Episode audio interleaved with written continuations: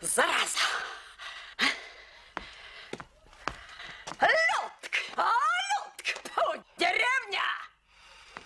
А?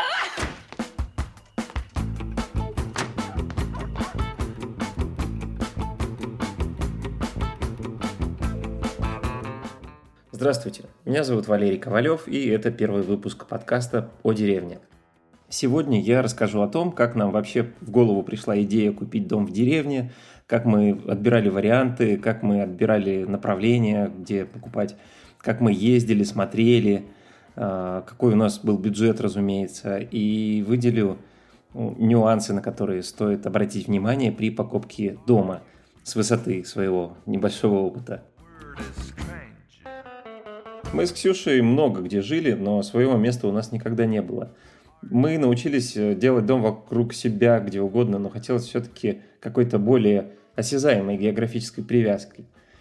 А денег на квартиру нам не хватало, даже на первоначальный ипотечный взнос не хватало, хотя мы даже начинали смотреть какие-то варианты по более-менее приемлемой цене в 2018 году. Но ничего так и не получилось. Ипотеку мы не взяли, а наши небольшие сбережения так и остались лежать на счету.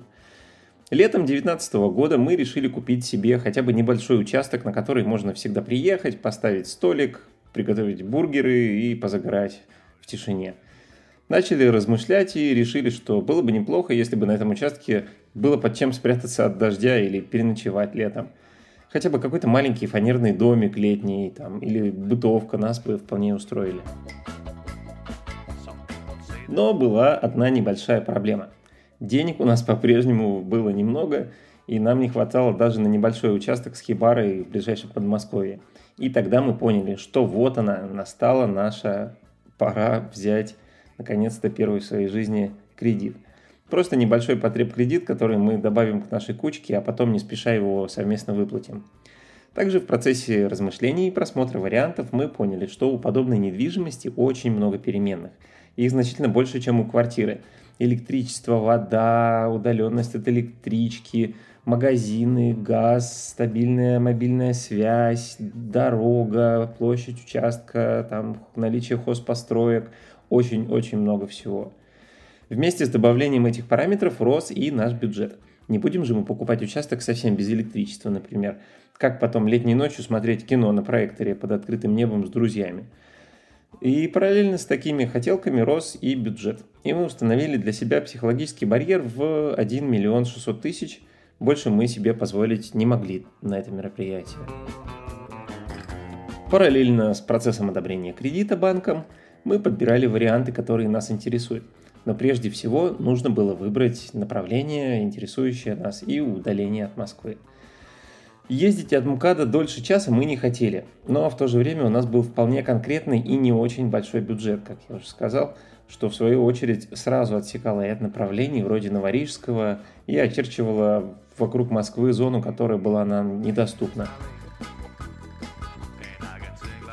Для себя мы определили, что нас интересует северо-западное и южное направление из-за их транспортной доступности и подходящей средней стоимости. И туда, и туда ведет несколько шоссе, и можно доехать по платной трассе в объезд пробок.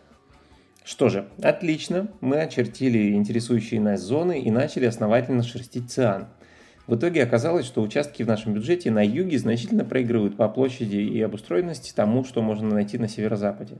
Тем не менее, мы все интересующие нас варианты аккуратно выписывали в табличку.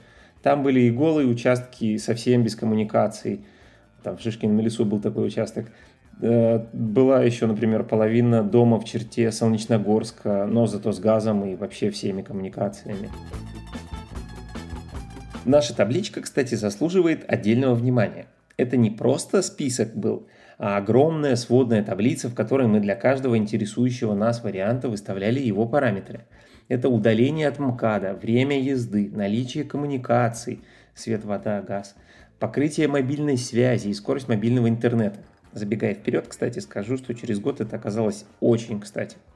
Удаленность от электрички, удаленность от магазинов, наличие дома и хозпостроек, площадь участка, формы собственности, ЛПХ, ИЖС или СНТ – качество дороги, наличие водоемов вокруг, леса, родники, охрана, конфигурация участка и, конечно же, цена. В общем, все, что мы только смогли придумать. После того, как мы заполнили таблицу по каждому из вариантов, мы оценили каждое значение каждого параметра по шкале светофор. Зеленый значит с этим все хорошо. Желтый значит есть нюансы. Красный значит этот параметр совсем отсутствует. То, что можно было узнать только приехав, мы оставили незакрашенным. Затем мы отсортировали нашу таблицу по количеству зеленых и желтых ячеек. Наверху оказались варианты с максимальным количеством зеленых, э, чем ниже, тем больше красных. Таким образом, мы выделили оптимальные варианты. Разумеется, наверху оказались все участки с домами. Вот наша таблица была сформирована. Что же делать дальше? А дальше нужно звонить и договариваться. Без тени сомнений мы начали обзвон и в течение пары дней договорились на ближайшее воскресенье посмотреть 7 или 8 вариантов в одном районе, между Зеленоградом и Солнечногорском. Воскресенье было очень дождливым, Дождь шел с самого утра, не прекращаясь. Мы оделись потеплее, взяли с собой термосы с горячим чаем, бутерброды, надели дождевики и резиновые сапоги и поехали смотреть наш будущий дом.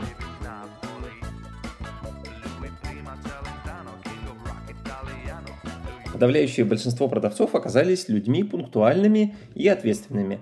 Сорвался, насколько я помню, только один просмотр. Это та самая половина дома в Солнечногорске – но мы приехали, посмотрели на нее, а у нее там участок под линией электропередач проходит, поэтому мы особо не расстроились. Варианты были разные и интересные. Например, была деревня под названием Редина, и мы сразу начали представлять, как будем ездить в Редино. Еще был один очень харизматичный вариант. Небольшой участок, хозяин которого работал в автобусном парке, и там помимо добротного брусового дома был еще настоящий автобус-гармошка, переделанный под бытовку. Этот участок стоял на самом краю глубокого оврага, так что летний душ на участке стоял уже над обрывом. Было бы интересно сделать там летний кинотеатр на склоне этого оврага, например. Одним из последних нами просмотренных вариантов в тот день был большой бревенчатый дом с мансардой и пристроенным гаражом, с баней, колодцем, сараем и четырьмя старыми яблонями, сплошь увешанными яблоками. Это был один из самых дорогих и самых трудоемких даже на первый взгляд вариантов. Видно было, что участок необитаемый уже не первый год, полутораметровая крапива на всех 13 сотках – Кроме того, на участке было очень много бытового мусора. Вся площадка перед домом была завалена мусорными мешками, которые тут оставлял бывший хозяин. В доме тоже было очень много всякого хлама. В общем, работы было очень много, даже на первый взгляд, повторюсь. А теперь-то мы понимаем, что мы видели примерно одну десятую часть всей работы. В зарослях крапивы там и тут мы находили груды строительного мусора, банки, кирпичи, провода, куски шифера – я очень хорошо помню свои впечатления от первого просмотра и помню, как я стоял на дороге перед домом и смотрел на него, понимая, что это то, что нам нужно.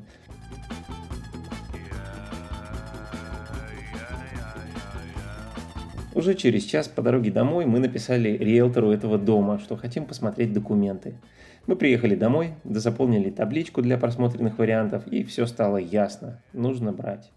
Да, вода только в колодце. Да, отопление только печное, газа нет. Но зато мы нашли под домом огромный двухметровый бетонный подвал, о котором наследница-продавец даже не знала до самой продажи и узнала только вместе с нами. В любом случае, она была счастлива его нам продать, потому что сумасшедших, готовых разгребать эти заросли и горы мусора, по всей видимости, было не очень много, и продавали они его довольно давно. Впрочем, в нынешние ковидные времена желающих, вероятно, нашлось бы уже побольше. По самому процессу покупки и оформления все ровно так же, как и с покупкой любой другой недвижимости. И подводные грабли здесь те же самые. Срок оспаривания наследства, согласие супруга, количество собственников и количество зарегистрированных, выписка из домовой книги и так далее. Но с земельными участками есть нюансы – Например, если есть сомнения, то следует обязательно уточнить его границы перед покупкой. Соседи, например, пока участок пустовал, могли переставить забор или сами бывшие хозяева его передвинули и захватили чужую территорию, из-за чего у вас в будущем могут возникнуть проблемы. Какие-то строения на участке могут оказаться внезаконно из-за чрезмерной близости к границе участка. Этот вопрос лучше перед покупкой изучить, если есть сомнения. После покупки я для себя сделал несколько важных выводов и сейчас ими с вами поделюсь. Во-первых, нужно покупать дом в черте населенного пункта, а не в СНТ. Это дает следующие плюсы. Например, можно увеличивать э, электрическую мощность там, с 5 до 15 киловатт за 500 рублей всего. Это вывоз мусора и уборка дороги в зимнее время. Это уличное освещение, а также это муниципальное дорожное покрытие. То есть у нас, например, в деревне прекрасная идеальная дорога, которую за муниципальный счет там власти сами проложили нам. А также у нас в деревне, например, можно поставить детскую муниципальную площадку. Кроме того, если в деревне нет газа, то значит, что он может там появиться. В СНТ газ не появится никогда. Кроме того, это, разумеется, дает возможность постоянной регистрации и наличия почтового адреса. Наличие бани на участке, рабочей бани, это плюс 100 к удовольствию от покупки и от проживания. А вот наличие оживленной дороги поблизости – это скорее минус, чем плюс. Нам с этим более-менее повезло, но важность этого нюанса понимаешь только со временем.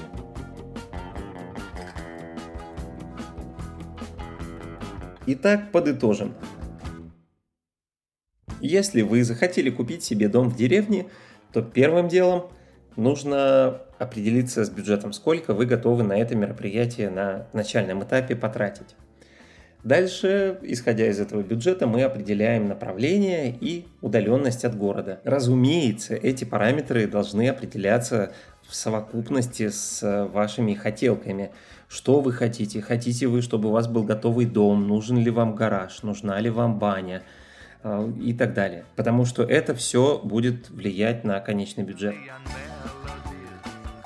После того, как мы с этим определились, можно открывать циан и начинать подбирать интересующие вас варианты. После этого создаем большую табличку, в которой каждый столбец – это важный параметр, который влияет на стоимость и ваше желание приобрести эту недвижимость. В таблицу следует записывать вообще все, что вам приходит в голову, начиная от, разумеется, цены, площади участка, удаленности от города э, и так далее, и заканчивая не знаю, наличием пруда с фиалками в пешей доступности. Все, что вам приходит в голову. Затем каждый из подобранных вами вариантов нужно проранжировать по этим параметрам и покрасить ячейки в зеленый, желтый или красный цвет соответственно. После этого нужно отсортировать табличку по количеству зеленых и желтых ячеек. Так вы увидите наиболее оптимальные для вас подходящие варианты. Табличка готова? Прекрасно. Можно брать телефон и звонить собственникам, договариваться о дате и времени просмотра. После просмотров у вас появятся новые данные, и вам нужно будет скорректировать вашу табличку. А вот теперь у вас есть все данные для того, чтобы принять правильное решение и наконец-то стать владельцем настоящего дома в деревне. На этом у меня все. Очень надеюсь, что наш опыт будет вам полезен. А следующий выпуск будет о дровах, о том, как их покупать, как их рубить, сушить, хранить и, конечно же, сжигать. С вами был я, Валерий Ковалев, и подкаст «Тьфу, деревня».